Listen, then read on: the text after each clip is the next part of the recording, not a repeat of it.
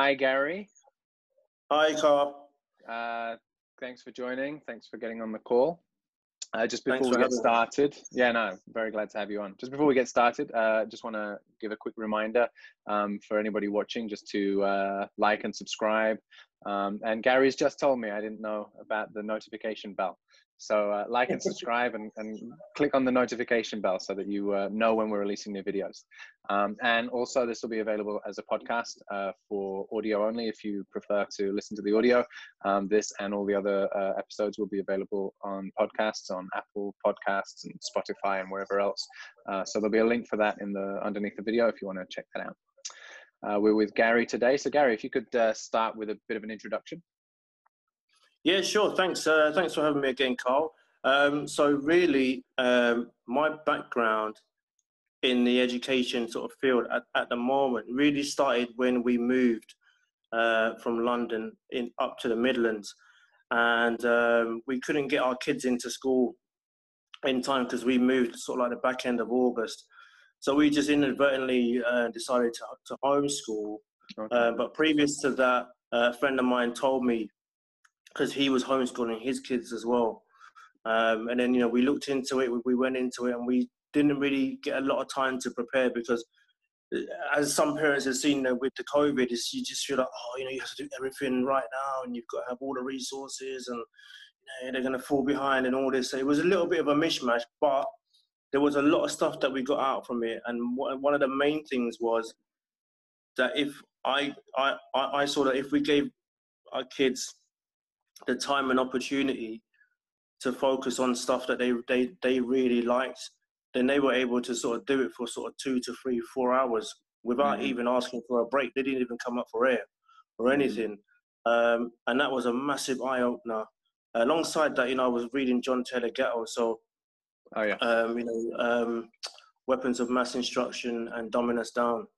So really, my sort of my light bulb really came on there. Previous to that, um, I'd done like mentoring, even up to recently. I, I, I, do- I, I do mentoring and work, work with young people um, that are in the care system, and also just a few couple months ago, I was working in a primary school as a teaching assistant.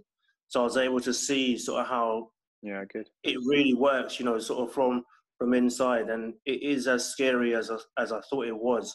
Um, but when you see it in, in action, it's it's quite breathtaking in, in the sense of how far things can really go, and the acceptance that people just say this is this is this is okay, this is a good standard, um, you know, to sort of give information to our kids. So that's the main sort of background for me, more from a sort of parental aspect not necessarily from a professional, you know, i.e., like a school teacher or Mhm. whatever the case may be from from there. Um, but I am planning to sort of have more. I don't want to say more of a say, but I just want to do something about it because it's it's all well and good sort of standing in. You know, that for example, with football, and you got your armchair fans, you got fans in in the crowd, so you know you should do this at the other. And then when, when they actually get onto the pitches, it's, it's a different yeah, story. course, yeah. So, you know, I, I don't want to be that guy on the sideline saying, you know, we should do this reform, we should do that, we should do that. So I'm planning to sort of try and get a couple of projects um, up and running. Um, there's a great guy out there, David Holland, Hollands. Uh, there's Fiona Taylor um, and Asita in Nigeria. So there's quite a few people out there that we're trying to sort of put stuff together and trying and, and trying to get some projects going. But that's my background, more from parental side.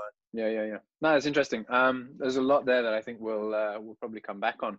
Um, in particular, it'll be interesting maybe to hear a little bit about the um, the work you did in the care system as well. Um, when I uh, before I taught, before I became a teacher, I was interested in care work, and um, a number of my family members are in are in care work of one kind or another. There's some in in uh, the social care, there's some in nursing. Um, so it was a it was always kind of an attractive um, line of work for me anyway, and uh, I I kind of thought that's where I would go. And I did a little bit of um, youth work uh, back in the UK before I moved out here to Indonesia, um, and then obviously I ended up teaching. So I'm I'm interested in hearing a little bit about the the background you have in care as well. Uh, before we Yeah, before we look more at the the teaching you do. So can you say a little bit more about that? Yeah, so um, it was about 2018. Um, I was like sort of between jobs, but I'd always done some form of youth work anyway. So okay. in my local community, I did like volunteering like every Friday. We'd do football training, but it was more sort of uh. football training, a little bit of mentoring yeah, yeah. Um, as well.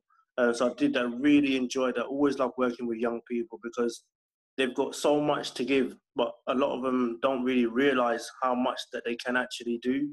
Yeah. So I, I like the process of sort of being involved in it and trying to help them unlock that. And then just sort of try to open the world to say, these are the possibilities that, that you can do. So um, I worked with a company that worked with local authorities that would help young people who were transitioning either from foster care mm-hmm. um, or from children's homes to independent okay. living. So we would sort of be with them um, in like a home or a flat, in a, in a house or a flat, and sort of be with them sort of two to three, four days sometimes, and just helping them with like life skills, cooking, budgeting, um, those sort of things. But also the important stuff was, you know, just giving them a, a voice and giving them a bit of a platform. So you know, look, yeah, right. you can talk. About, you don't have to talk about all the stuff that's really personal to you, but just little things and small little tidbits and stuff like that that we can talk about, and then I can try to give you some of my experience and say, well, maybe don't travel down that road because mm-hmm. you know the end consequence could be this or you know if you really enjoy that then you know you can it's okay to go and pursue it so you know maybe take them to appointments football training football matches all those sort of things there so it was really really good and i've been doing that for the last couple of years okay. um it's it is i'd have to travel up up sort of north of the country but right. it was brilliant it was brilliant you know like you'd meet loads of different types of young people sure. from different, you know, very difficult starts. A lot, a lot of them have had, and their trust level in adults is understandably on the floor. Right. Yeah. So it's part yeah. of our job to sort of try to say, look, you know, is you can trust adults. There are people out there that actually do genuinely want good for you, and I'm mm-hmm. one of those people. Even though it's a little bit of a contradiction because I'm one of those people, but after two or three days, I'm going back home. Right. You know, right, and then right, someone right, else sure. is going to come in and they're okay. So, you know, and obviously sometimes you get to build a rapport if, if you get to go a good handful of times. So they may then start to disclose certain things to you, which has happened in their earlier life, and you can sort of help them mm-hmm. sort of, you know, manage that. So, yeah, really, really yeah. good. Good, yeah. And uh, the kids that you were working with, would they have been in school as well, in mainstream school, or were they were they out of school? Most of them were like probably like 16 to 18. So right, okay. either they were just leaving school or had left school and would, would, would be going to college.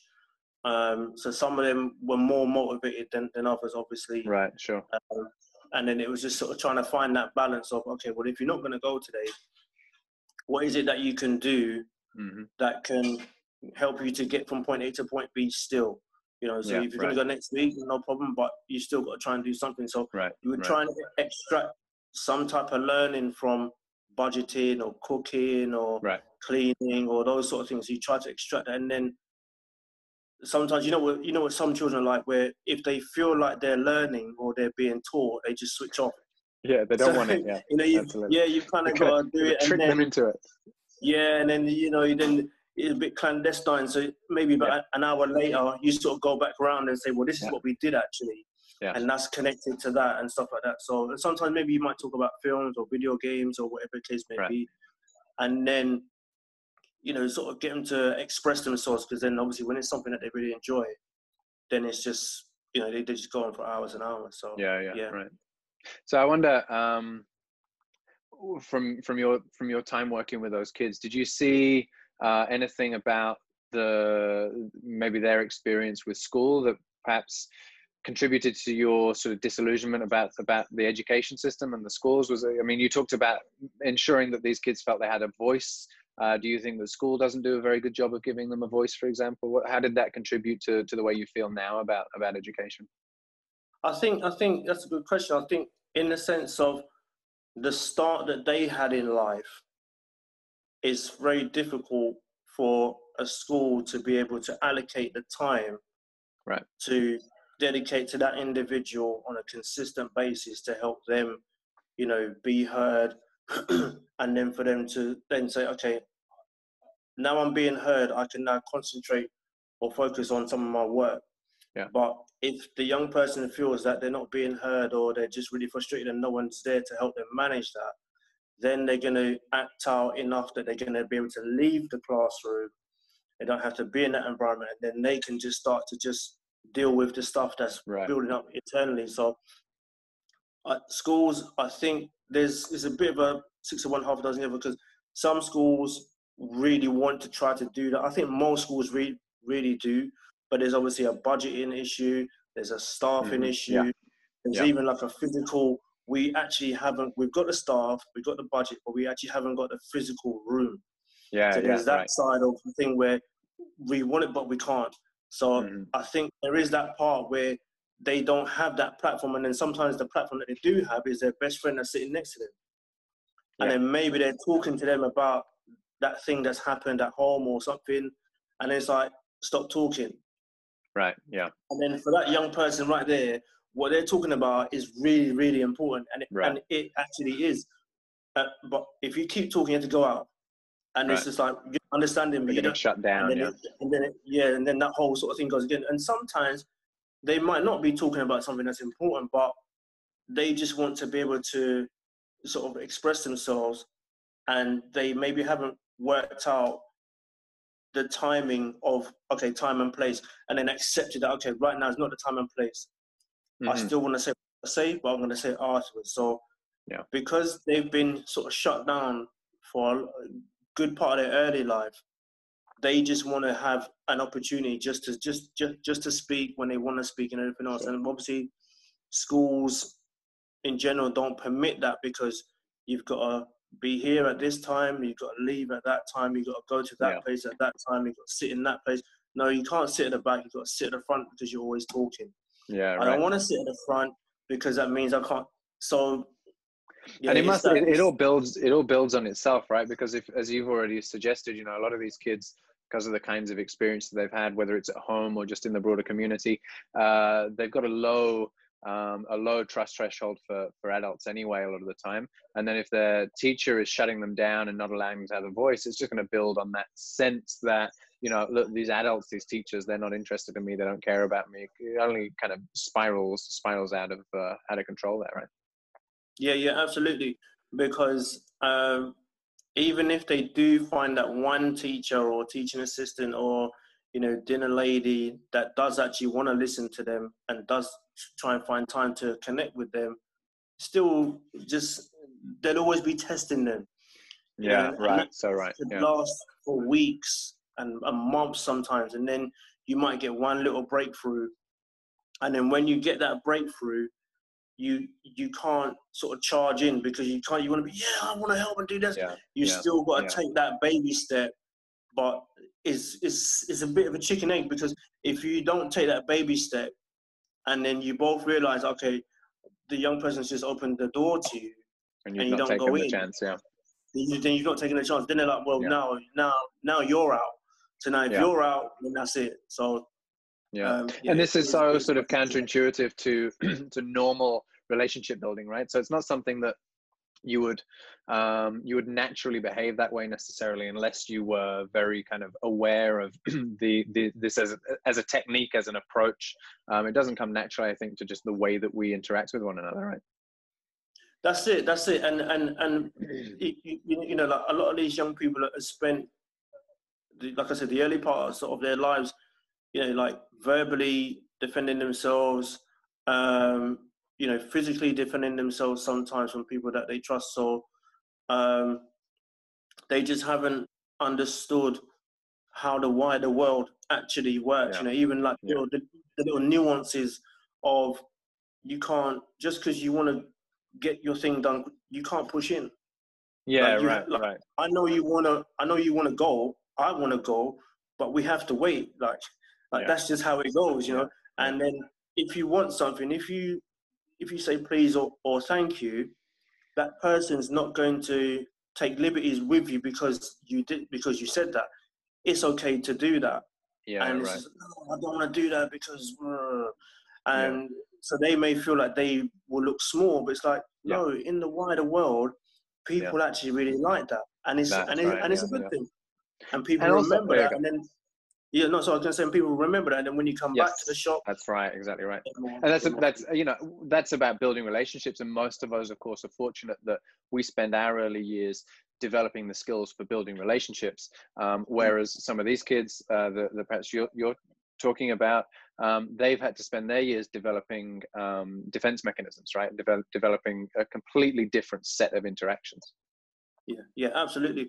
Because um, the world that they that is thrust upon them is so hostile world right Yes, it's, it's hostile and it's, it's it's almost like a parallel world. You know, like Mm. inside the home is something else. It's like you know, completely different planet. It's like Mars, and then outside it's like Venus. So it's just like, well, where's Earth? yeah you know, right. because and then they're trying to navigate their way, and then you've got people like yourselves or, or me and other professionals saying, "This is Earth here," and they're like, "No, it's not," because yeah don't recognize I it at all I no, because I think I still have to operate Yeah. outside as I do inside yeah because right. my mum's treated me a certain way, my dad's treated me a certain way, or my uncle or whoever it is. Maybe everyone, lots of people in the family have treated me in a way where I now understand that that's wrong. Yeah. So I have to then now treat the world the same way to make sure that I don't get hurt anymore. And it can take a really, really long, long time. yeah Um, so I think that's why people that are involved in that line of work have to be really, really passionate about yeah right children. You know, you can't you can't just turn up to to that one and just collect No. money and go home. No. Because you're gonna be because you may not consider it, but your lack of interaction and your lack of care, these kids are picking it up in like two Yes, or three right. minutes flat, yeah yeah you know. So they know when And you're if anything. That's it. And if anything, they are, while they might not have the skills to um, to develop healthy relationships because they've never really you know had the chance to learn them they do tend to have they tend to be very receptive i think so the minute that you show them you're not interested or the minute that you show them um, that you're not happy about something uh, my my observation has been that you know these these kids have learned to pick up on that very very quickly and to shut down very very quickly right Absolutely. I mean, I worked with, with a young person in a children's home for about two months, and you know, we kind of sort of got on straight away because you know we shared, you know, we're both like video games and everything else. So we were we, we kind of had that, and um, he was from a similar background like myself, like he's on his dad's side. Um, so you know, we kind of got on, and you know, I was able to extract little things from him, little things. And then I started to ask him just really sort of small probing questions. And, he turned around to me and he smiled and he goes, I'm not answering that. And then he just walked away. And but I Right. thought, okay, we're starting to make a little bit of inroads where I can tell it's something difficult for you, but Mhm. at least you've allowed me to open the door and hold it Yeah. open. Um, so yeah, they are really receptive, and uh, I think what they want is consistency. Yeah. Like if you're going to be horrible, then just be consistently horrible. right So at least they know where they stand. But if you're going to be Right. nice, then be consistently nice. right But you make one slip up. If you're like one of the good guys, you make Yeah. one slip up. Yeah. That's it. You know, you Yeah, got to start so again. Yeah, Yeah. so true. So is that something you're still doing now? Uh, now that you've moved moved up to up north, are you still doing the same, or uh, is that, is that Uh, something you left? No, it's something that I left. I, I was doing it recently up to like the last four months, or no more. So January, February, I was doing Okay. that, and then I went to the primary school recently, Yeah, right. Okay. and now, excuse me, now in September I'm going to be uh, going to another primary school, okay. um, teach, teaching assistant as well. Um, there, so I'm not doing that, but you know, I've, I've got two kids, and they're sort of teenage years, so now I'm trying to. Right. I'm trying to mentor them, but I'm trying not to mentor them because they're my kids. So I have to be. Yeah. My approach has to be different, yeah. and I have to. And it, it's almost like you know you have to sort of back off a bit more, and then let them develop and do that thing, as opposed to um, sort of going into that space and then being in, in in that space, but still sort of having that backing up, but not too much where Yeah. the young person thinks that they, they, they don't care. Where when it's your own kids, they when you've been a certain way, they kind of know, okay, yeah, my dad does like me. And yeah, right, right, right. So, so you can kind of do that, but then they will still want their own they will still want their own space anyway. So yeah, of course. So how do you reconcile that with the homeschooling then? With the you know you're basically playing several roles, right? You're a parent, you're a mentor, you're also a teacher. Um, how do you reconcile that? How do you delineate between those roles that you play? That's a good question. I think it's just in in the sense of when it comes to the homeschool. I mean, like the kids have gone back to school now, and they have done for a few years. Um, but I still sort of they still have that sort of mindset. They still have that sort of philosophy because they know how how I feel about it. So right. even today, like we got we got a video game the other day. Um, I don't know if I can say it, but it's popular game on one yeah, of the popular can, platforms. Yeah, okay, so we got Ghost of Tsushima. It's oh, yeah, a phenomenal okay. samurai game.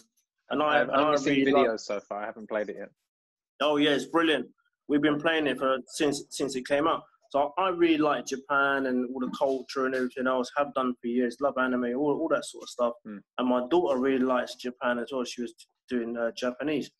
So today I said to her, right, uh, there's two videos I've seen on YouTube that talk about the Mongol invasion and actually the real Ghost of Tsushima.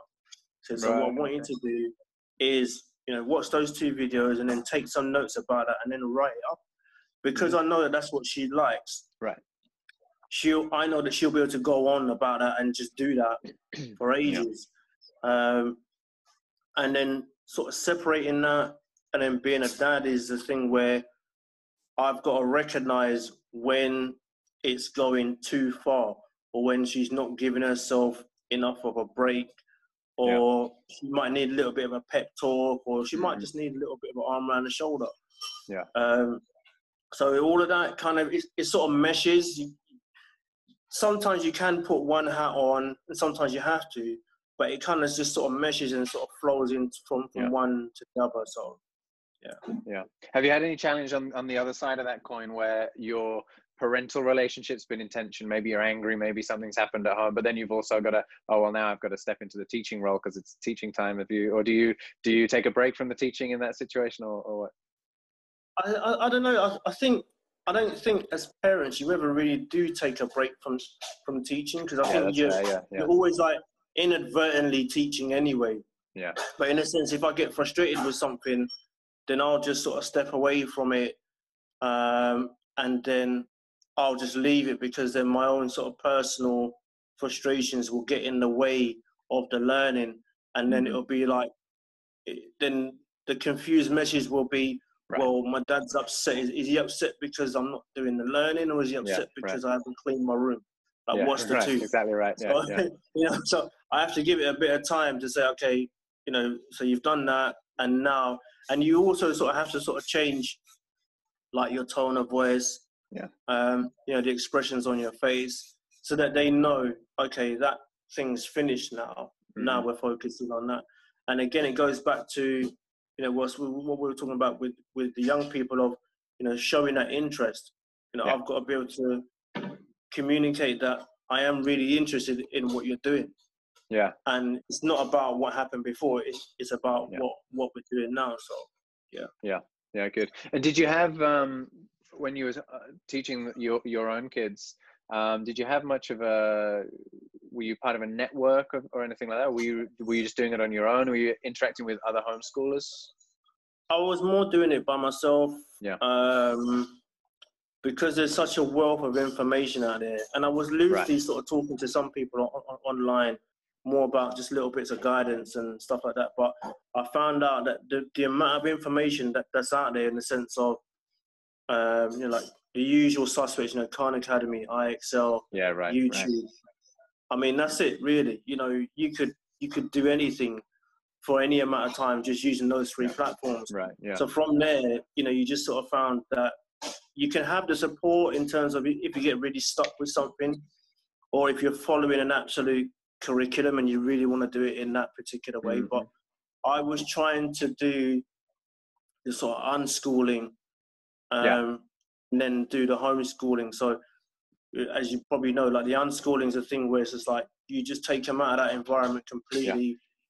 Work at your work at your pace, work at your thing, mm-hmm. um, and don't worry so much about the mechanisms, you know, the rules yeah. and 45 minutes and you know now you've got to stop doing yeah, this and, then, yeah. and, do that. So yeah, there is there is a ton of help out there, but I didn't really engage too much, and that's probably something that on reflection I probably should have done. But I think okay, you know, you're just kind of thinking like, you know, am I doing it right? Yeah.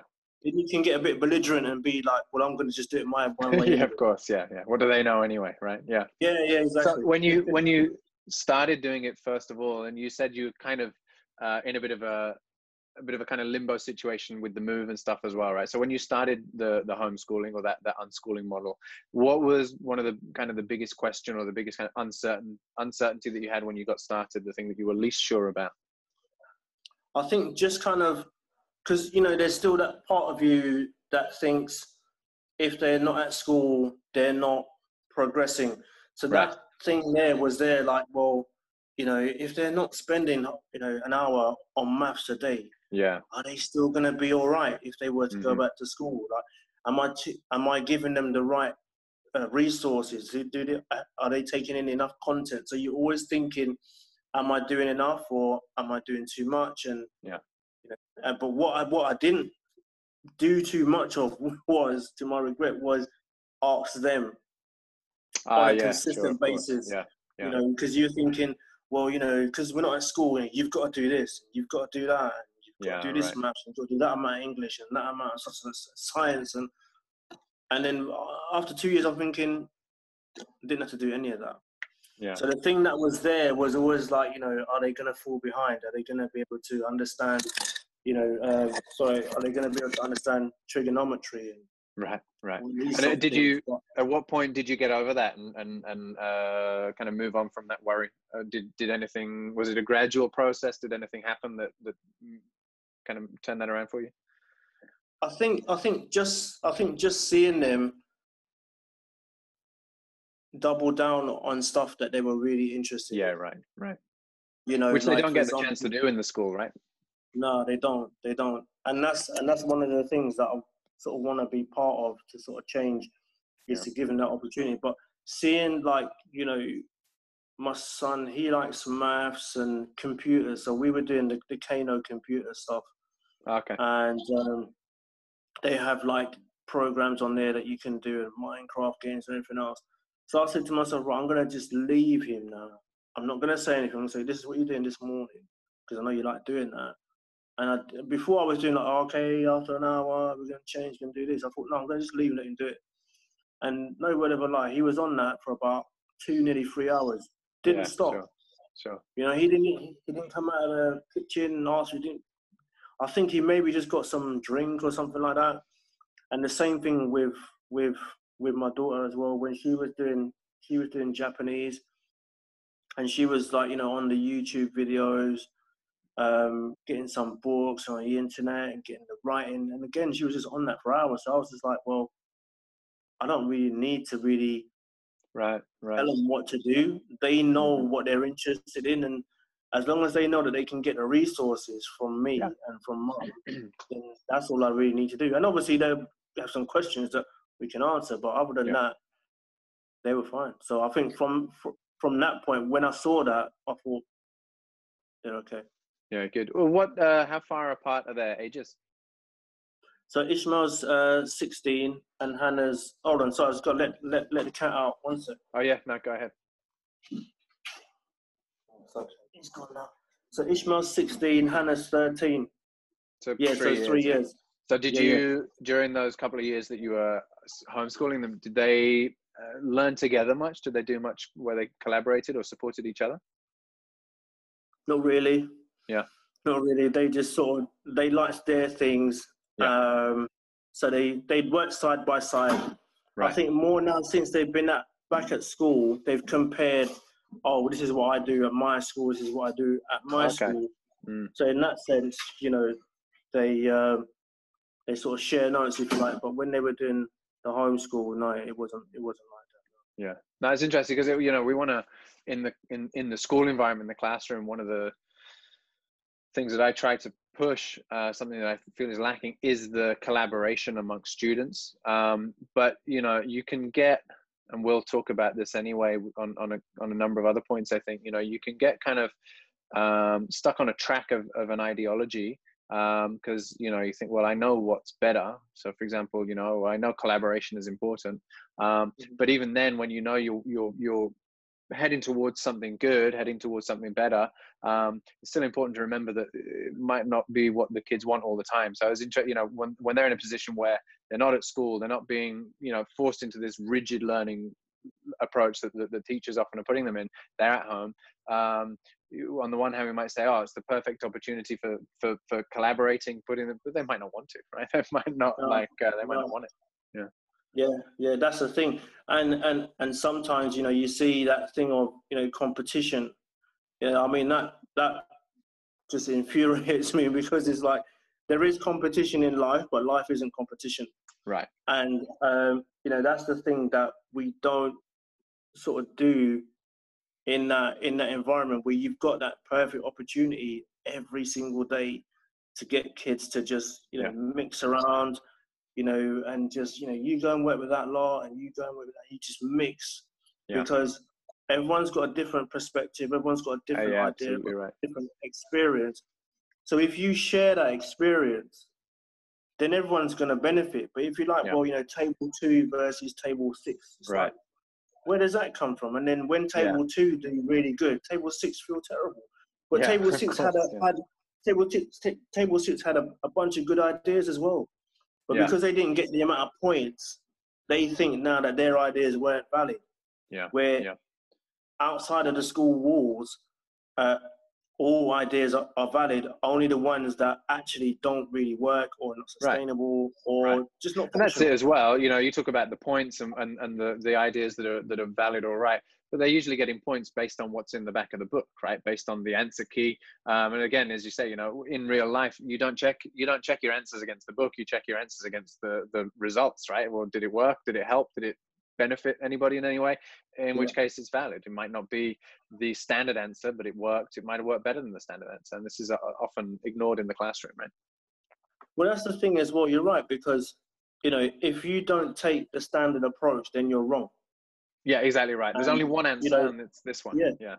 And if someone comes and says, well, because my daughter had the same thing. She said um, she was in history class, and the teacher was mentioning some date, and in her head, she was just like, "That's wrong," because she because she really likes history, so she was watching I think horrible histories. Right. And I was a bit skeptical about horrible histories. I was just like, "Oh no, it must be some dodgy." So she's like, "No, everything in there is factually right. accurate." And right. she's like, "I saw in horrible histories like he like he had the dates wrong." I said, "So why didn't you tell him?" And there's obviously that apprehension of, well, you don't want to be disrespectful to, to the teacher. Yeah. And you don't want to embarrass the teacher in front of the class. And then if the teacher thinks, well, she might be right, are they going to give up that? Right. Just for that? Well, actually, you're right, Hannah.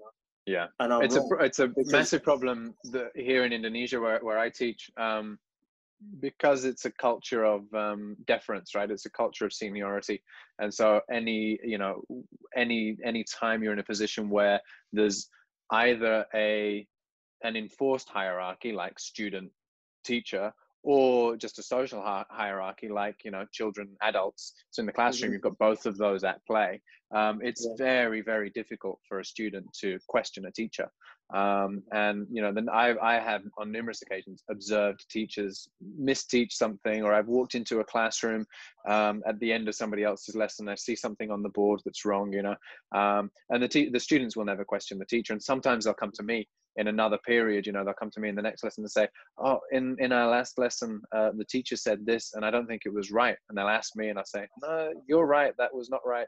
Uh, did you say anything? Oh no i couldn't say anything. Because uh, just the, the culture won't allow for it and that's such a such a problem. Uh, but you know i think of that as being a very cultural thing here. You know indonesia and southeast asia in general that's heavily a part of the culture. But of course it's true in in english classrooms as well right? It's true around the world in a lot of places right it is because the thing is, even if it's not on a cultural level, it's a system level. Right.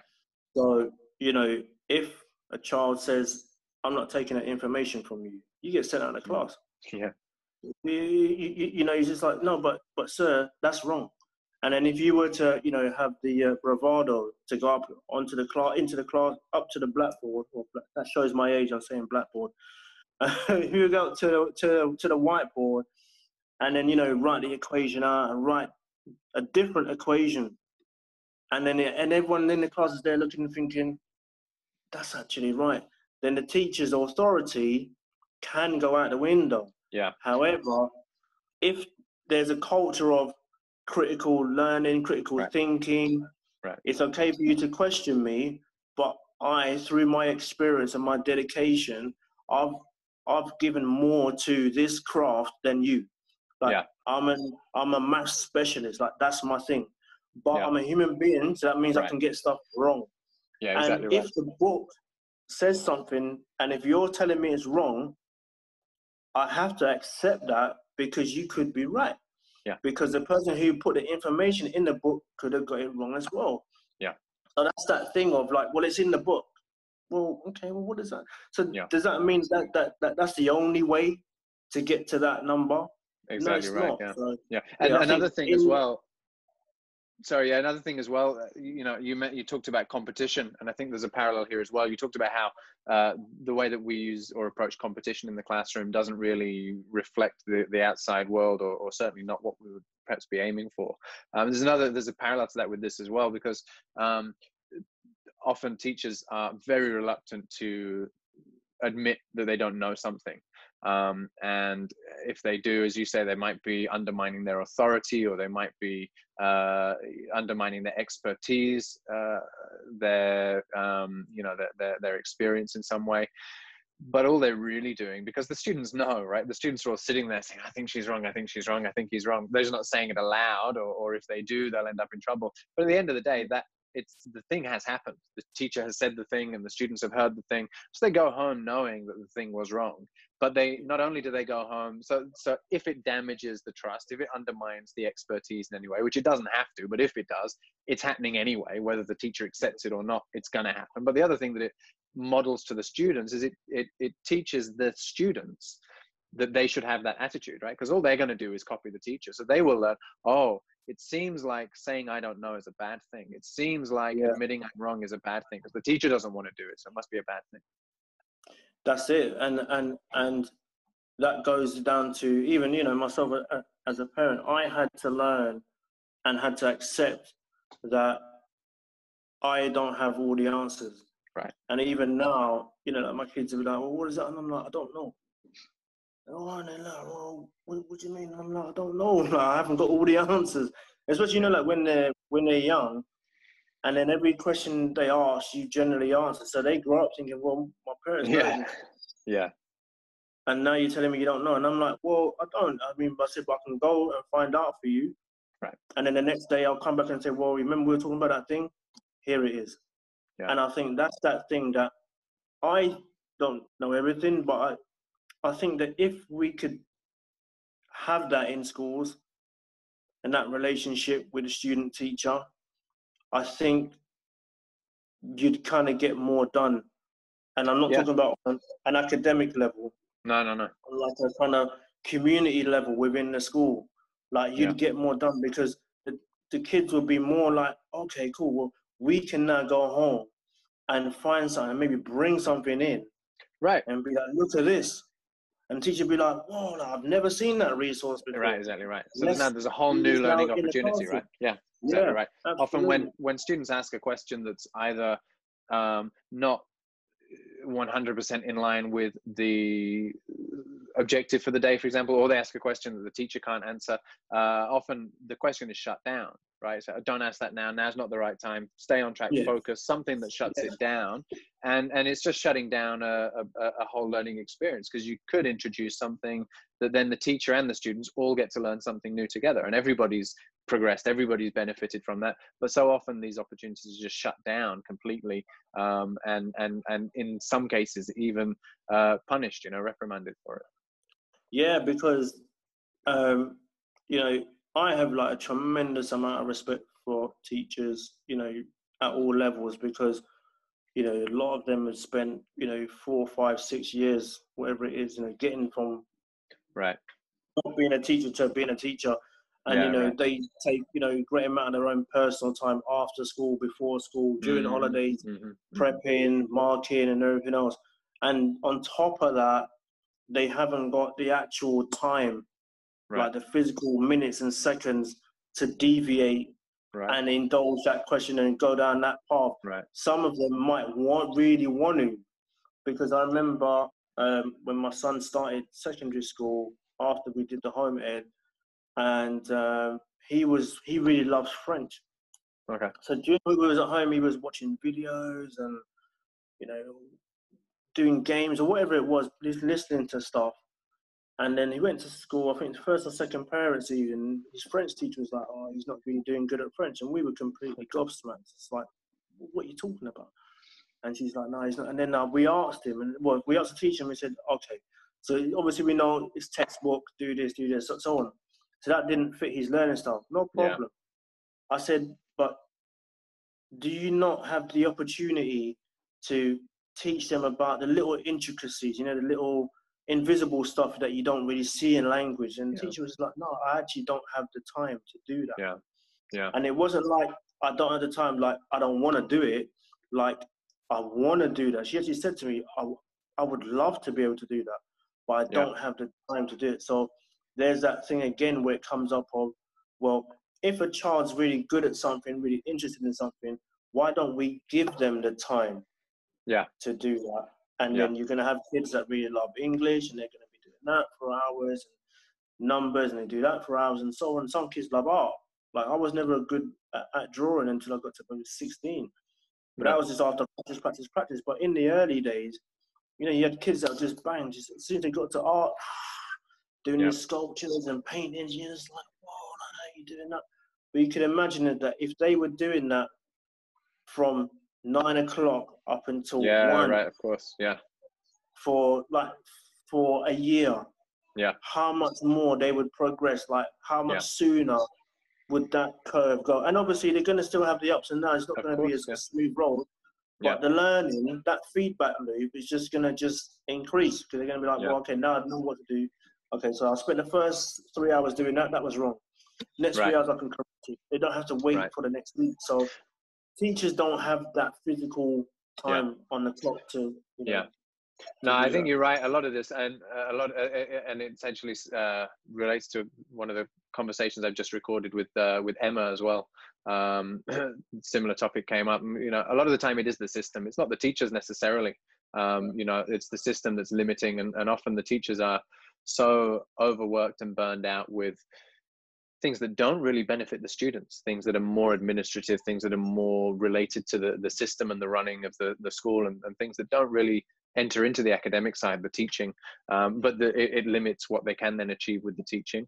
Um, and, and because of that uh, like with your point about art but across all the subjects really um, it's a system that's kind of oriented towards mediocrity. It doesn't allow the excellent students to excel it also doesn't do enough in many cases to help out the students who are struggling the most and who need more uh, support just to get up to you know kind of passable levels of Yeah. ability in certain subjects Yeah. um, it just kind of if you're in the middle it keeps you on track if you're Yeah. above that you're kind of you know neglected and if you're below that you're you're you're losing out as well and it's just kind of oriented to everybody coming out at the end average and mediocre and, and and that's sort of the the outcome Well, that's the truth. You know, I mean, you know, you would, you've just said, you know, what I've been thinking and, and saying for a little while is that if, for example, you know, my a lot of my analogies always go back to sport because that's the easiest thing for me to sort of make the reference to. So, for example, like Michael Jordan, for example, widely recognized best basketball player, maybe best sportsman, Roger Federer, Cristiano Ronaldo, and, and so on. Those guys and Serena Williams and Martina Navratilova and so on, those people are known for one thing, for one sport, being excellent at that sport.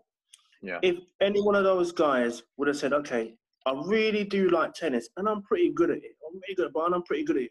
But I'm also going to play some football. Yeah. Actually, I'm going to do a bit of table tennis as well. And I'm going to do some archery. yeah And then they did that for five, six years. Yeah.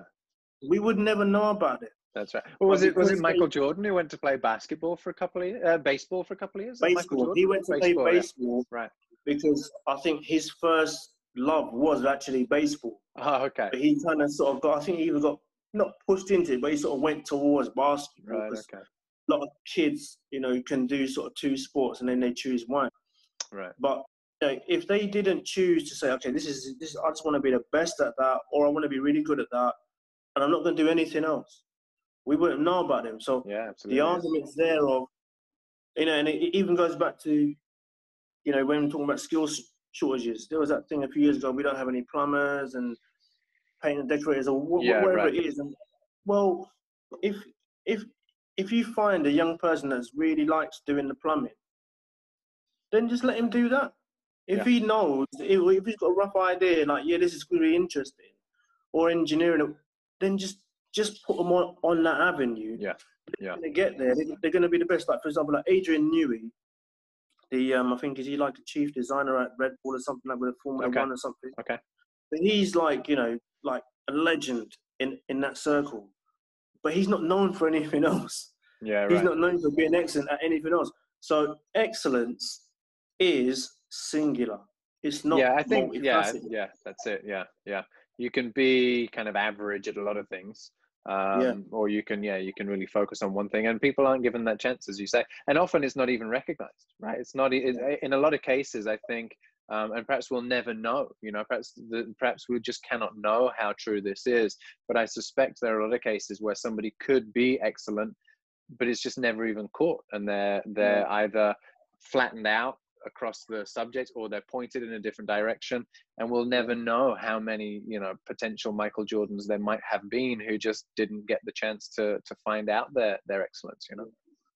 Because that's because that's like my thing because i take because when i read um dumbing us down yeah. and you know john taylor was saying that genius is really common and I and, and I thought about it because I was sort of brought into the thing of you know oh yeah child genius every sort of five years or so there's a right. child genius that's applied at uni and he's just killing it at uni yeah, right, he's just, right. just crushing it and I'm thinking like no like there's more out there like if you give a child that opportunity they're gonna unlock what what, what they're gonna un- unlock and invariably yeah. you're gonna get a good handful that are pretty phenomenal at certain things. Like it's yeah. just it's it's just the norm, like you said. But if you're not given that time, and if you're not given that opportunity, if you've got all these obstacles in front of you, like you yeah. know you've got to you've got to do this test this week, and you've got to do those SATs, and you've got to do that GCSE, and you've got to do. you're like, mate, like I just want to I just want to draw. Yeah. I just want to like the guy. What's his name? Um, Stephen. Um, that young chap. Well, he's not a young chap now, but he autistic guy, Stephen something, and he had like a brilliant photographic memory. Yeah, he drew the cityscapes. Yeah. Yeah, that guy. So I'm like, well, he's a genius. Yeah. But he's not known for doing anything else apart from well, having funny at something once and, and doing that. Yeah, I mean, it's funny how you use the word genius as well, right? Because if we look back over history, there are a lot of people who we point back we we point at um, and call genius. So there might be musicians, there'll be artists. You know, uh, we talk about someone like um, I don't know Mozart as a genius. Uh, we yeah. talk about um, I don't know Da Vinci as a genius. Uh, uh, very Michelangelo as a genius. You know, these are from all sorts of different areas: music, art, design, um, and obviously uh, Einstein is the kind of you know the, the icon for genius. Uh, they're not all they're not all mathematicians and and physicists though. You know they're artists. But when we think about the school situation and we talk about genius it's almost only ever thought of you know it's either there's the kids who's who's smart at maths or science they're the genius and then anybody else is you know they're falling behind or but when we yeah. look at history when we look at the people who have actually impacted on and influenced the world and influenced history um, the people we think of as geniuses are not just in those academic subjects right but it seems like at school we forget that well that's the thing because i think there's that thing from a parenting point of view where you want the best for your child. So you take the idea that the subjects that are, you know, like the premium subjects, maths, English, science, if my son or daughter is really, really good at that, that's an excellent thing. And if they're good at art and uh, cooking, um, uh, not really, up until they start bringing some money. Right. Yeah. If they start bringing some money in through their painting or their yeah, food, then exactly right. Yeah. I suppose there's there's a there's almost a reasonable fear. I can understand the worry. Like if you look at sport, for example, um, if you you know you we've mentioned Michael Jordan and, and people like that. Obviously, there is a limited kind of space, right, for for yeah. Sports Genius because yeah. there's there's X number of teams and there's X number of people. There's, there's I don't know, twelve people on a team and there's a couple of dozen teams in the country or something like that. So it's a pretty limited scope for for Sports Genius, perhaps. Um, and so maybe the fear is just, well, even if they are great, the chances are so slim of getting into that spot. But it just seems like um, I don't know to be limiting that on the fear that well they might be brilliant, but there there might just be too many people. It's uh, it seems like it's maybe a rational kind of concern, um, but it's just limiting and, and, it's always kind of just shutting shutting down excellence rather than excel, uh, uh, uh developing it, right? Yeah, because you know I understand that fear. You know, because as a parent, you always want the best for your kids. You know, like you want them to be safe. You want you don't want them to sort of struggle financially. You want them to have a roof over their head. You want them to be able to, you know, buy their food, get their petrol, everything. You want them to, to be able to do that. Right. So you know that for them to just get a normal job, they need to be able to read, write, and yeah, do some right, basic course, equations. Yeah. But maybe your son doesn't want to be an accountant. Maybe they don't want to be a lawyer. Maybe they don't, they don't yeah. want to be a doctor. Maybe they don't want to uh, be a CEO. Maybe they don't want to be a civil servant. If they're really good, because that's the thing of, uh, you can, in a sense of time, because that's that thing where, well, they've got to go to school from you know five yeah. up until you know eleven, and then from eleven till sixteen, and that's our window. That's not your window. Like no, that's course, part right. of the window. Like exactly that's right. part of the journey. So if a child learns to read at age two and another child reads at age five, and then they both get to 16. You're yeah, never going to know yeah. who. By the time they're 20, 30, who's exactly right, exactly right. Yeah. You won't know. So, in the thing of, okay, we understand what, what, what the marketplace needs. Yeah. The marketplace is always going to need drivers, always going to need teachers, always right, going to need right. people to do certain jobs. And I'm not saying that that's what you should want for your children or, you know, menial jobs, if, if, if that's what you want to call them. But if your son or daughter has an interest, I think it behooves you to at least explore that yeah. realistically and just yeah. to see how far it can go. That's right. See how far it can go. And the flip side as well of, you know, like I just said, well, we might worry because if I put all of this time and effort into this one skill, this one area that they're interested in, but you know, the chance of of getting picked for the team is so slim that maybe it's you know maybe it's not worth putting but of course the only way they're going to get picked for the team is if you put the time and the effort in right? If you if you kind of hold them back if you do it halfway then they're never mm-hmm. going to get there right? You've, you've got to commit. Committing is the only way to get to that to that level. Exactly and then from there the child will then pick up well i don't really need to put any effort into anything or maybe i maybe i shouldn't because and then that fear then transcends onto them and then they're like well i don't, I'm not really gonna go because I don't really want to lose or I don't want to get picked. But rejection is part of life. Like not yeah. every job that I've applied for that I've wanted that I've got. Yeah, of course. So yeah. if you learn that and understand that from a younger age, you're gonna be you're gonna be building your resiliency. Yeah. A lot yeah. more than someone who's just had everything just given to them. And you know, well, you know, we, we're not gonna go tennis four days a week. We're gonna go once a week because you know if you see that you're really good and the coach sees that you're really good, he can be like, okay, come to this tournament. You go to mm. these tournaments and everything else, and then you don't quite make it. And like you said, you're thinking about, well, all this time, all these years, all this money I spent, we could have been doing something else. Yeah. But either way, you're never really going to know. So you might as well just go down one of the roads yeah, and see what that's happens. it. Yeah, yeah, yeah. So you mentioned a few different um, kind of observation uh, points as we've gone along. You talked about um, the homeschooling with your own kids. You obviously talked about um, the the youth work that you've done with those kind of at risk or, or underprivileged kids. You've talked about some of the books you read, particularly uh, John Taylor, and uh, the time that you spent in in primary schools as well um, and all of these i think seem to have contributed to the kind of the view that you that you have now which were which would have come first? At what point did you start to question the system? When did you start to see some of these flaws that you're now uh, concerned with? When when when my friend first introduced me to uh, john taylor gatto yeah.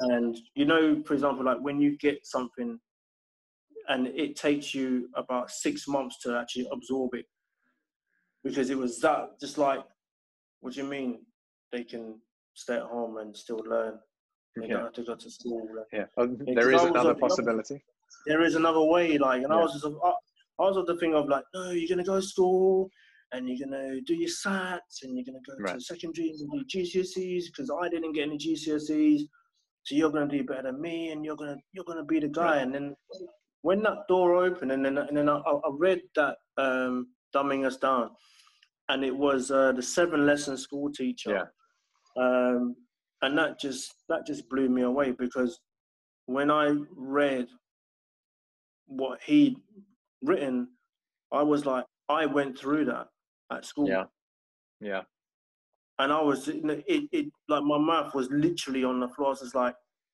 I can't let my kids go through that. I can't do that because I understand where there are some teachers that are complicit to it and are happy. They Mhm. they understand what the system does and Yeah. they've got no problem implementing that. But then there are Yeah. others that are like, I can't do this to kids. And as Yeah. a parent, I was like, I can't do this to them. Yeah. Now you say, yeah, but you know, you send your kids back to school and everything else. I said, yeah, they wanted to go back to school, but now their perspective of it is completely different. of course yeah they're going to They approach the whole thing know- differently right Yeah. They now know from their own experience that there is a wealth of information out there, and if I don't agree with what I get in school, I now can get go somewhere else and get That's it. it, implemented. I yeah. don't have to wait for something to.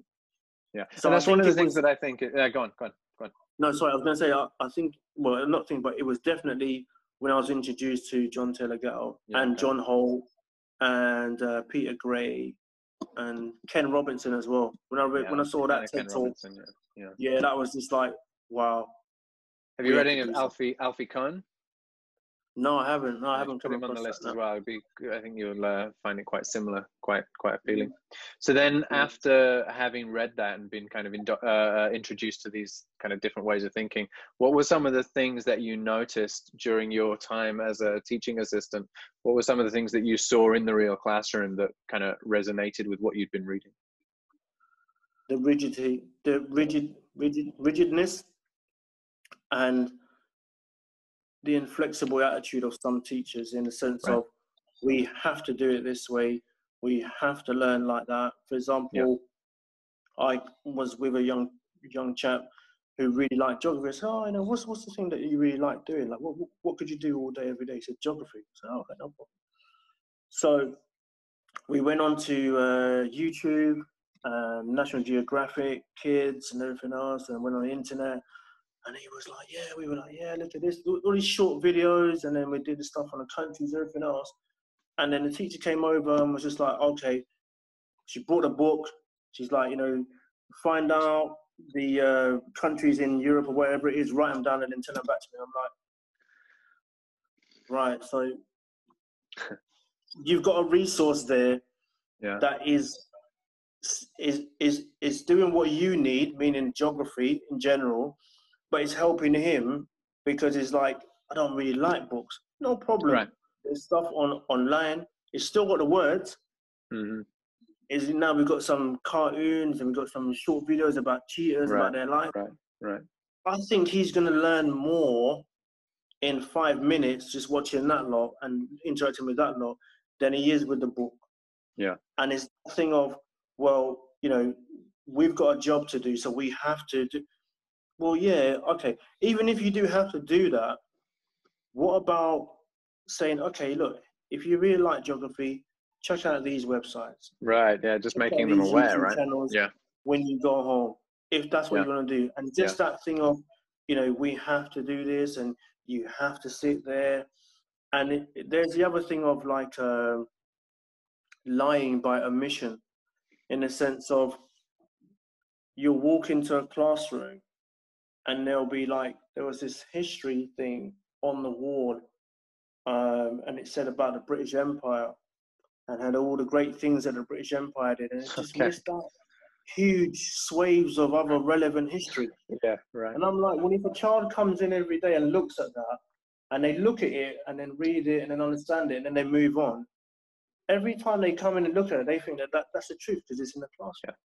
Yeah. The other thing that I noticed as well was one was was the first lesson in um, Gatto's book, which was confusion, and that's what teachers and schools teaches is confusion.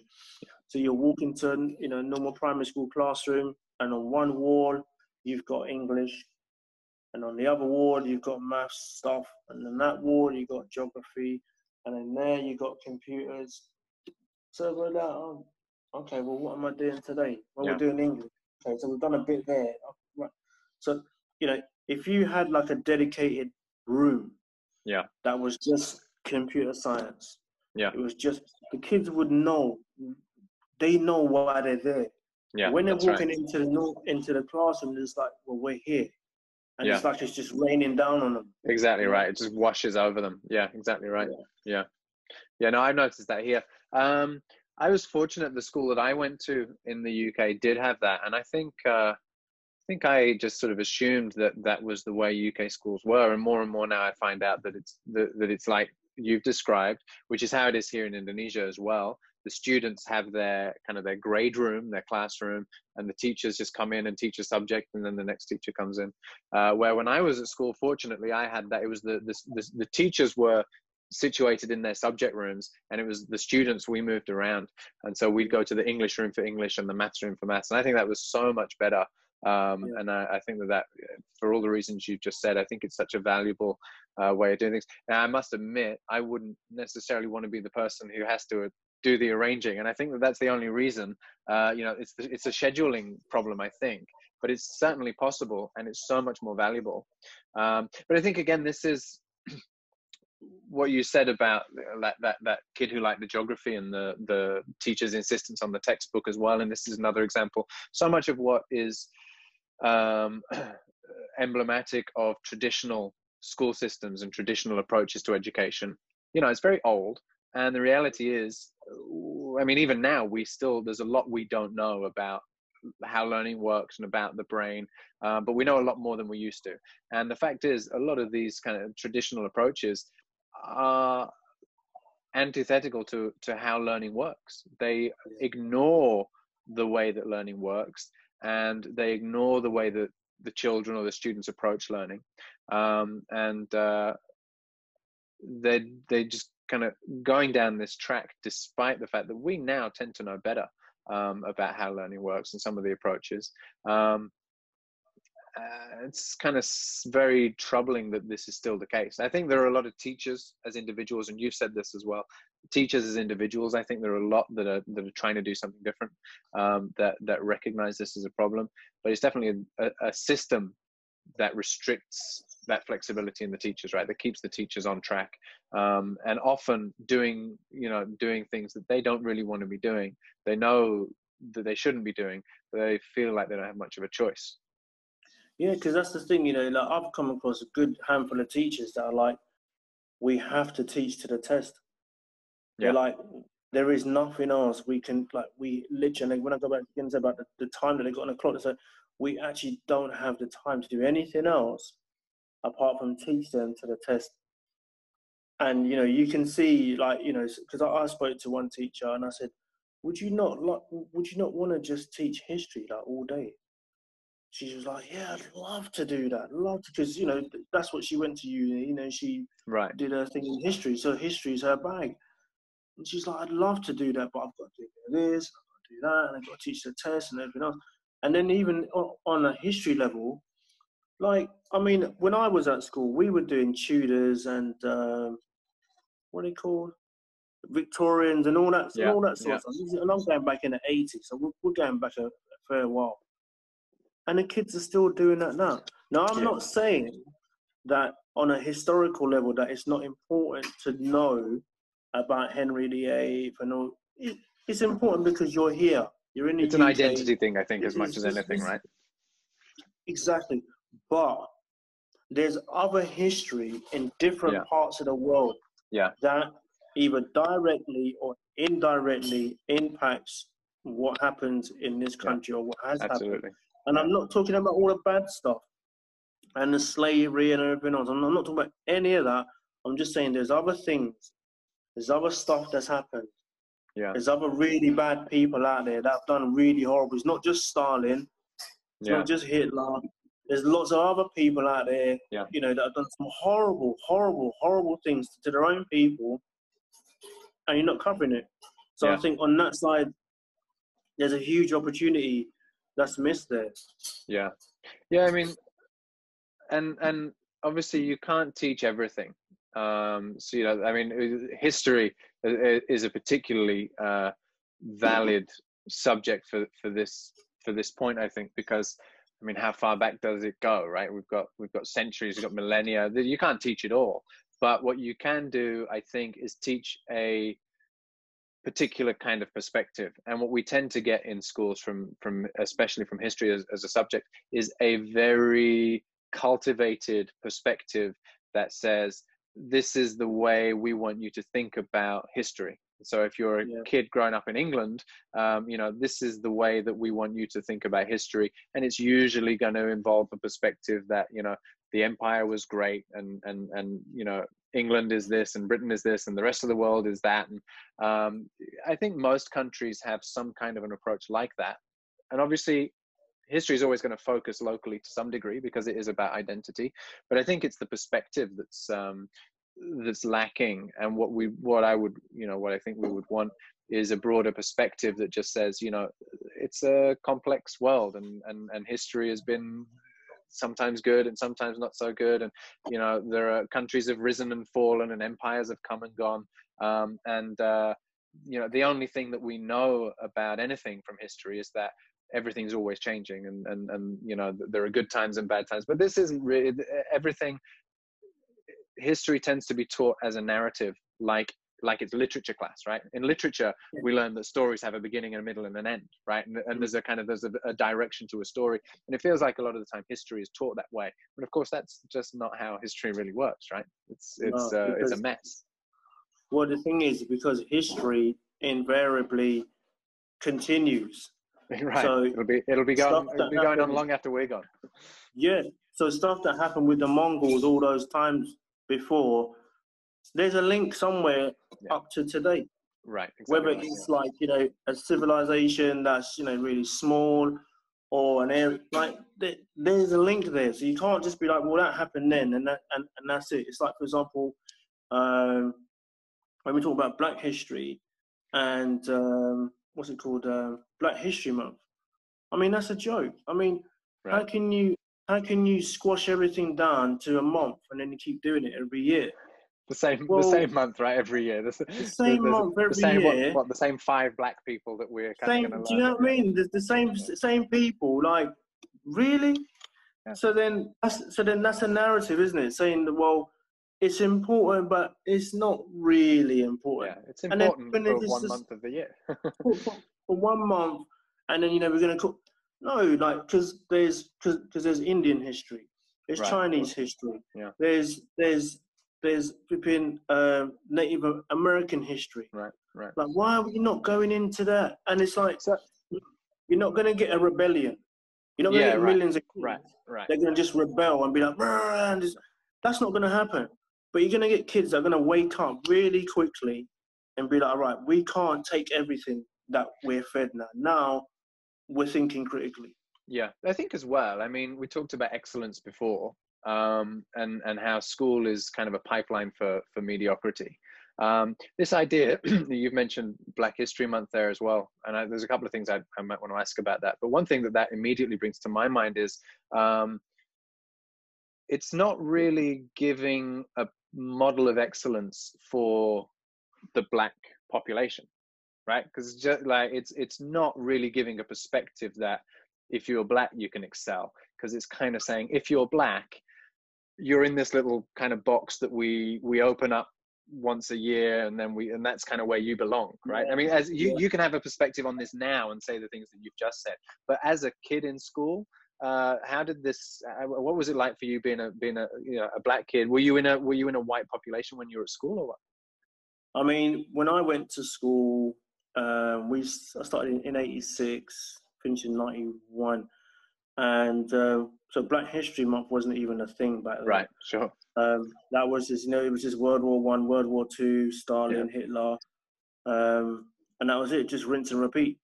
Yeah. So but what we were, because I grew up in in Battersea in southwest London. Okay. Yep. So a really culturally diverse area. Um, you know, and all sorts. You know, you've got rich people on one side of the street, poor mm-hmm. people on another. So it's just a complete mix. So then, the school that I went to was reflected that as well. Um, but what I was fortunate was was in in our class, it's probably about 50-50, so 50% black guys, and it was an all boys okay. school as well. Right. Okay. So when we got to about but 1989, so we were about 14 or so, 13, 14, and we just started to wake up, like all the black kids, and then we just started to think, hold on a minute, this isn't right.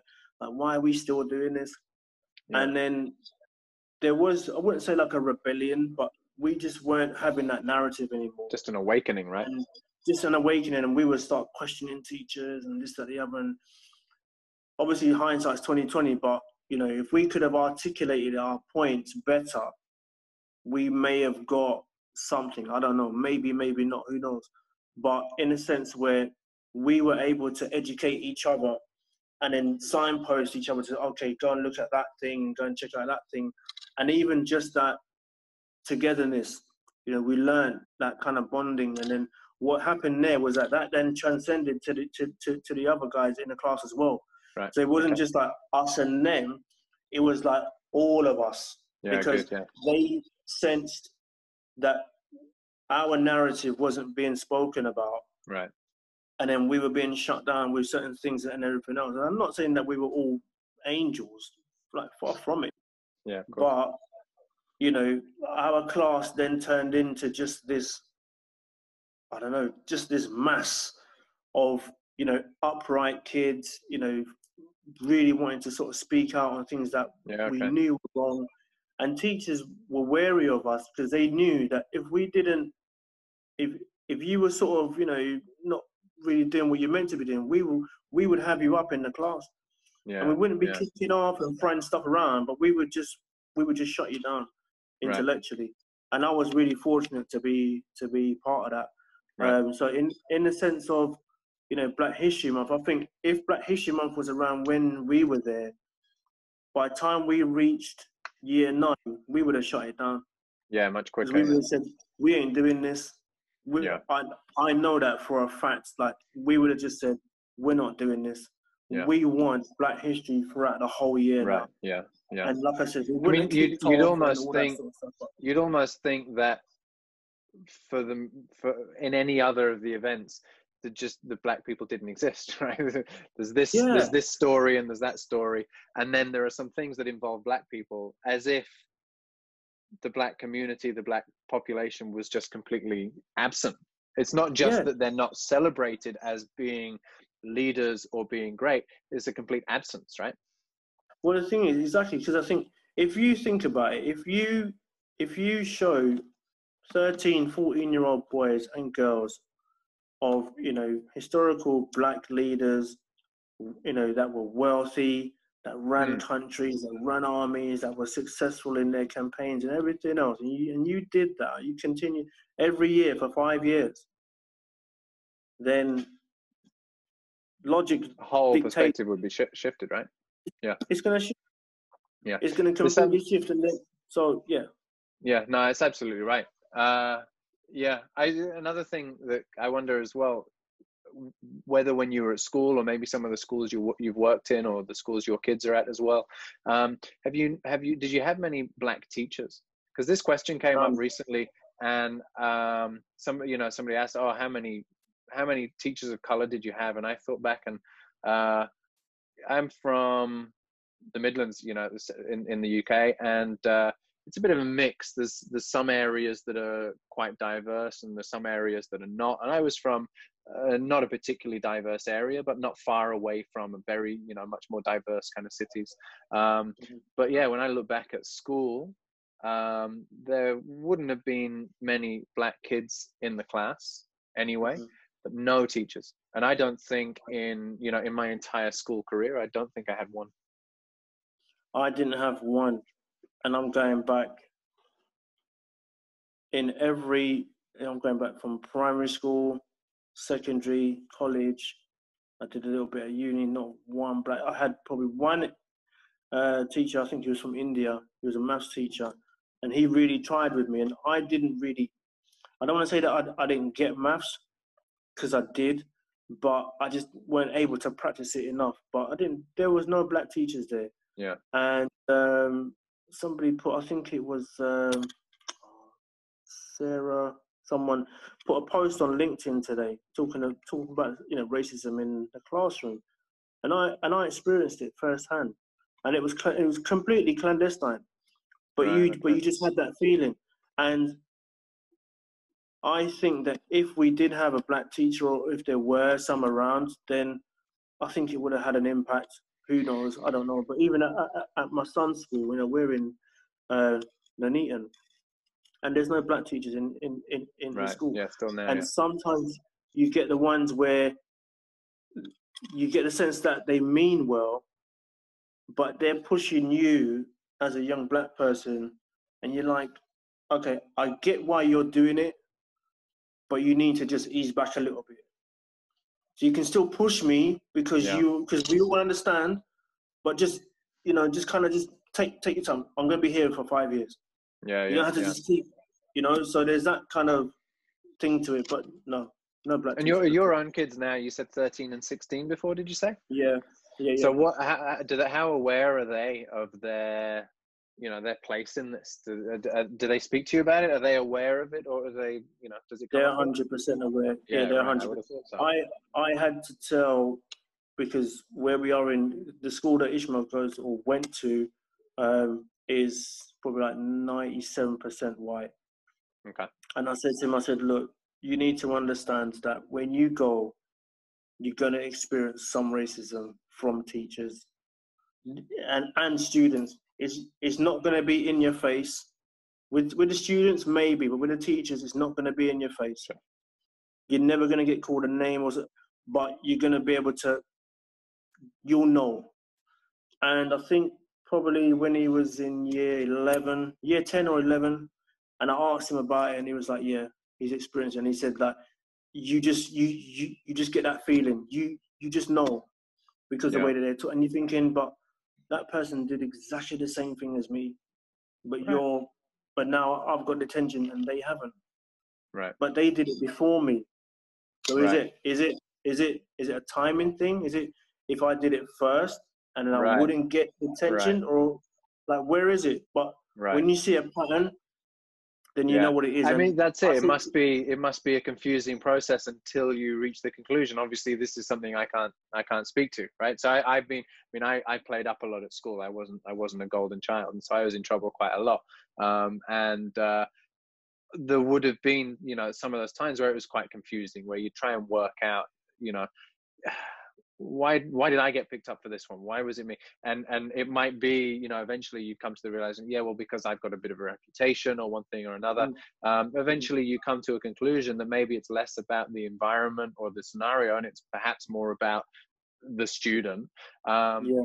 And obviously, you know, that conclusion is going to come a little bit harder and a little bit faster if the reason is because, well, I'm the black student, right? And that's that's the reason. Yeah. So how I do mean, you deal with was, that? You just got to educate them and you you have to give them the right resources at home you have to give them the right support at home you have to know you have to say to them look you can't just have it in your head that every time something happens to you it's because of the color of your skin because if that's right. your only thing then you're not going to pick up when you were actually right. misbehaving right maybe okay. you were being maybe yeah. you were being a complete idiot yeah. and you deserved the detention but it wasn't because of that so if you're only going in with that on your head, then that's what you're going to see. You're going to be completely blinkered.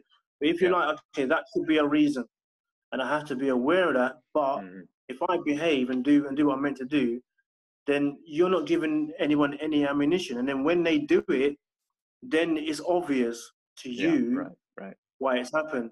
So you know, we give them, you know, um, Akala's written a brilliant book, uh, Natives. You know, Ishmael's read Yeah. that. Hannah Hannah's read that. Um, you know, we're always talking about you know race. Obviously, the George Floyd stuff that happened. Yeah, sure. Huge conversations around that, and also, um, just again, you know, like just look at your environment. Just look around. Like observe people. Don't just be a wanderer in the street Right. you've got to be looking and, and, and thinking, but then also don't just obviously only have that as your thing. Well, that happened Yeah, because I'm good. black. Yeah, like, yeah, of course. Yeah. No, it, it didn't. Like, if the shop says take your hood off, take your hood off, mate. Right. Yeah. You know, like, like don't just be like, no, I don't. Well, Yeah. and then if you get in trouble and you ask, because no, it's not, because you didn't take your hood off. Like, just Yeah, take your right, hood off. right, right. But there's those things there where you've got to you've got to separate. So you, you've got to play by the rules. If you do play by the rules, you should be okay. Then If you yeah. play by the rules and something else happens, and you know you've done your part, then, Then you you know know. that, then you know where, yeah, where right, it comes from. Right, right, right. Um, so getting back onto some of the the broader picture, then. Um, Yeah. You are now moving in to do some work that perhaps responds to some of these things, some of the uh, weaknesses that you've seen, some of the things that you've observed in the schools and, and, and books that you've read. What's some of the work that you're that you're moving towards? And you've got a couple of projects coming up. Well, um, there is one project that I can't divulge just yet, Sure. uh, but it's cool. Uh, but my, my main one, my personal one, is what, what I want to do is develop education centres across the world Okay. that give children uh, the opportunity to, like we were saying before, focus on a particular thing for a given period of time. Right. Um, coupled with that, what, what we want to do is support them, you know, emotionally as well. So they've got um, it's kind of like like stress management, trauma management as well. So if they're going through a tough time or or have been, they've got a person or a team and a, and a place to actually go to deal with Right, that. okay, And, you know, and and to sort of work with that. So it's not just about academia. Um, but the main thing is, and then what we what we want to do with these education centres is not just have them as places that we come to learn. It's actually like a community centre more Yeah, than nice, anything. yeah. So Yeah. you know, we want to sort of try and attach, you know, places where people can come and hang out and share ideas and all these sort of things. Where, but the main thing is about developing places where they can come and if they want to do, for example, it would be like you do maths, English, and computer science to sort of start, and then everybody would do those three in the first part of the day. So, like you were saying about those kids who maybe don't get it but can't get up to the passable level, everybody Right. will be at the passable level. Still bringing level them up, yeah. with, intention. Um, so, sorry, just um, Yeah, no, I'm using my phone. I've got a phone that's call. all right. Um, so everybody would get to a passable level. So then, in that, obviously, we'd find out who likes what. Okay, second part of the day, kids that want to uh, do maths. Okay, there's a room over there. You can go and do maths for the rest of the Right. afternoon. English, go and do that. Computer science, go and do that. And then what we're hoping is that if that's able to carry on, that, that carries on for six months, a year, some kids are going to just be like, whoosh. Sure, like yeah, two months, yeah. they're to be up there. Mhm. Others, not. But okay, you move at your pace. Yeah. When you know or you feel I'm ready for some harder work or more challenging work or more challenging uh, learning, then we open the door for that. If Very you feel that you're still not quite there, then okay, we're still working with you there. Not like, Yeah. okay, you know, we've been doing, you know, trigonometry for three for three weeks. Now we're moving on. The kid that likes trigonometry but doesn't quite get it is now lost now. Right. Yeah. now they can yeah. never go back to That's that. it. That door is closed. Right. Yeah. Yeah, the door's Yeah. closed. So, you know, so I'm just turning up my volume. So No, no the problem. Um, there we go. So the door's closed for that. So that's what we want to do. We want to just keep the door open at Yeah, all times, yeah. but work with the parents as well, so we understand the child, the, the young person, what what their learning style is, where you know where's the areas of um, improvement that's needed, What do they Yep. want as a parent? Right. What does the community need? Maybe the Yeah. community needs, you know, plumbers or something like that, or Yeah, yeah. wherever it is. Okay, so maybe we can incorporate some stuff that works towards that. So it's not just we're here and we produce kids like you know in a factory. Yeah, yeah, yeah. We want to, for them once they leave the classroom, for them to be able to go back. So this idea um, of like tying the education, tying the learning to the community in, in a lot of ways. Yeah. Uh, Yeah. have you uh, thought one idea that I have uh, try well, I've not yet tried it. I'm I'm hoping to implement it when the schools open back up, and obviously with the current pandemic situation, that that's uh, that's pushed off a little farther into the uh, into the distance now. What I'd like to do, um, and what what would perhaps fit with that, I wonder if you've thought much about it, is as well as having the you know the teachers teaching their subjects, also having community members come in as kind of teachers. So you know have somebody come in for, who works in a particular field or, or, or who plays a particular role in the community, so that the maths lesson doesn't have to just be taught by the maths teacher, but can, you know you can have somebody come in who works in finance, or somebody come in who's an investor, or uh, you know somebody come in who represents that subject in use in the in the broader community. Is that something you thought about? Yeah, that that that is yeah, you know, yeah, because we were sort of thinking about the same sort of thing as well because that different perspective and being able to, you know, put a real life person, a real life Yeah. set of situations onto the learning is what it is just going to take you for the roof. Because in a maths thing, if you don't learn about money and then you only learn about money when you leave, Yeah. and you're 16, 17, 18, and now you're being told, oh, you can get a loan. You're like, what do you mean? Like, I don't know. Yeah. You know, saying about 15% interest.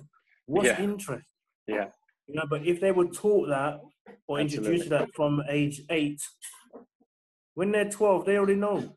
They don't need to be taught. They, I, I know what interest. No, I've got no interest. No, thank you. Yeah. Yeah. I'll make my own money. You know, and then the thing of, you know, well, here's a guy, Warren Buffett. How many kids have heard of Warren Buffett? Yeah, right. They know the, they know the sports stars, they know the singers, but Yeah. they don't know. Yeah, yeah, They don't know Warren Buffett, and they don't know what he did to get to, to, to, to, to get his money. Yeah. Most kids know about Bill Gates or Steve Jobs. Yeah. But you don't know about Warren Buffett. Warren Buffett's got a car, one car. He hasn't got a fleet of cars. He's got one Right. car, right. and the car's just a normal, just normal car. Right. Yeah. It's not like a, a Zonda or something like a Pagani. It's nothing No. like that. It's just a normal car. But he's like richest man in the world. Yeah, yeah, You know, but if you're not introduced to these type of people, Right. or people don't come in that will tell you about these type of people, then when you get to 18, 19, 20, it's just like a completely new world. Where if you were learning that That's exactly right. Yeah, yeah. You spend you spend twelve years just isolated from the broader community in the classroom, and then you graduate from school and you leave that world behind and move into a new world. I mean, I I remember when I was in school, um, you would talk about real real life right you talk about the school and then real life oh what are you going to do when you enter the real world and school was this completely separate universe separate from the real world and Yeah. uh, the, there's such a big disconnect between what the school environment was and what the day-to-day events of the school day were compared to then you know as soon as you become an adult there's like a switch clicks and it's okay now you need to live in this environment Yeah, yeah, and that's the thing because there's no preparation for that. Again, because there's no time, Right. And there's no there's not any opportunity for that. So it's like you're sort of damned if you do, damned if you don't. Because if if you don't, then you're gonna get it in the neck from parents Yeah. and from local government. Right. And then if you do, then you know you know that you're not really preparing the kids right fully. Like they're gonna get, you know, the basics. They're gonna know how to read and write and do some maths equations. But for a child that needs to know how to navigate the world, you know, you know, county lines, for example, huge issue. right You know, there probably are schools out there that that are teaching it, but outside of it being maybe like a one day, two day training, like what else is there really that's Yeah, going into right, that? Like you need right. to get deep on that. You need to really go in on that and Yeah. have that as a thing. You know, gangs, gang, gang violence, all these sort of things. Like you need to like cyber security. You can't just have it as like, yeah, we did a little bit. No, you, you need to go deep onto that. You need to really Yeah, yeah. obviously be careful, be safeguard and everything else, but it just has to be part of the um Yeah. Because like you said, we're we're we're in, a, we're, in a, we're in a different world now. I grew up when there was like RM Nimbus, and that was the thing, yeah, you know. yeah, right. RM Nimbus, Spectrum, and Commodore, and, and Yeah, now right. we've got. I'm talking to you on, on my phone. That's Um. I know. Yeah, So absolutely. Yeah. you know, So, what's your uh, idea for that project? This um, sort of community-centered initiative that you've just described. Um, is that something that would be parallel to the uh, to the school system? Something that would be that would lead to you know would there be exams involved? Would there be accreditation involved, or is this something that would be outside of that system? Or what do you think? I think it'd be a combination of the two. There would definitely be accreditation um, because people are going to need that, you know, because people want to know, employers want to know, Yeah. Right. okay, what you've done has been recognized. Yeah. Um, as far as exams, I'm not a fan, but I understand that it's necessary to a to, to a point. So I'd probably prefer assessments. Yeah. I think with with with accreditation, even you know, there's more and more opportunity now for accreditation without examination. I think. Um, Yeah. I mean, Ofqual in the UK in particular, um, a lot of their uh, qualifications are are not exam based. You know, they are assessment based. So I think you can do a lot with assessment and still be accredited. Um, I think that the examinations that we're familiar with from schools are more just a kind of stuck cycle than they are even a requirement of the of the the accrediting bodies. I think the accrediting bodies have actually moved on and the schools have kind of stuck in their ways.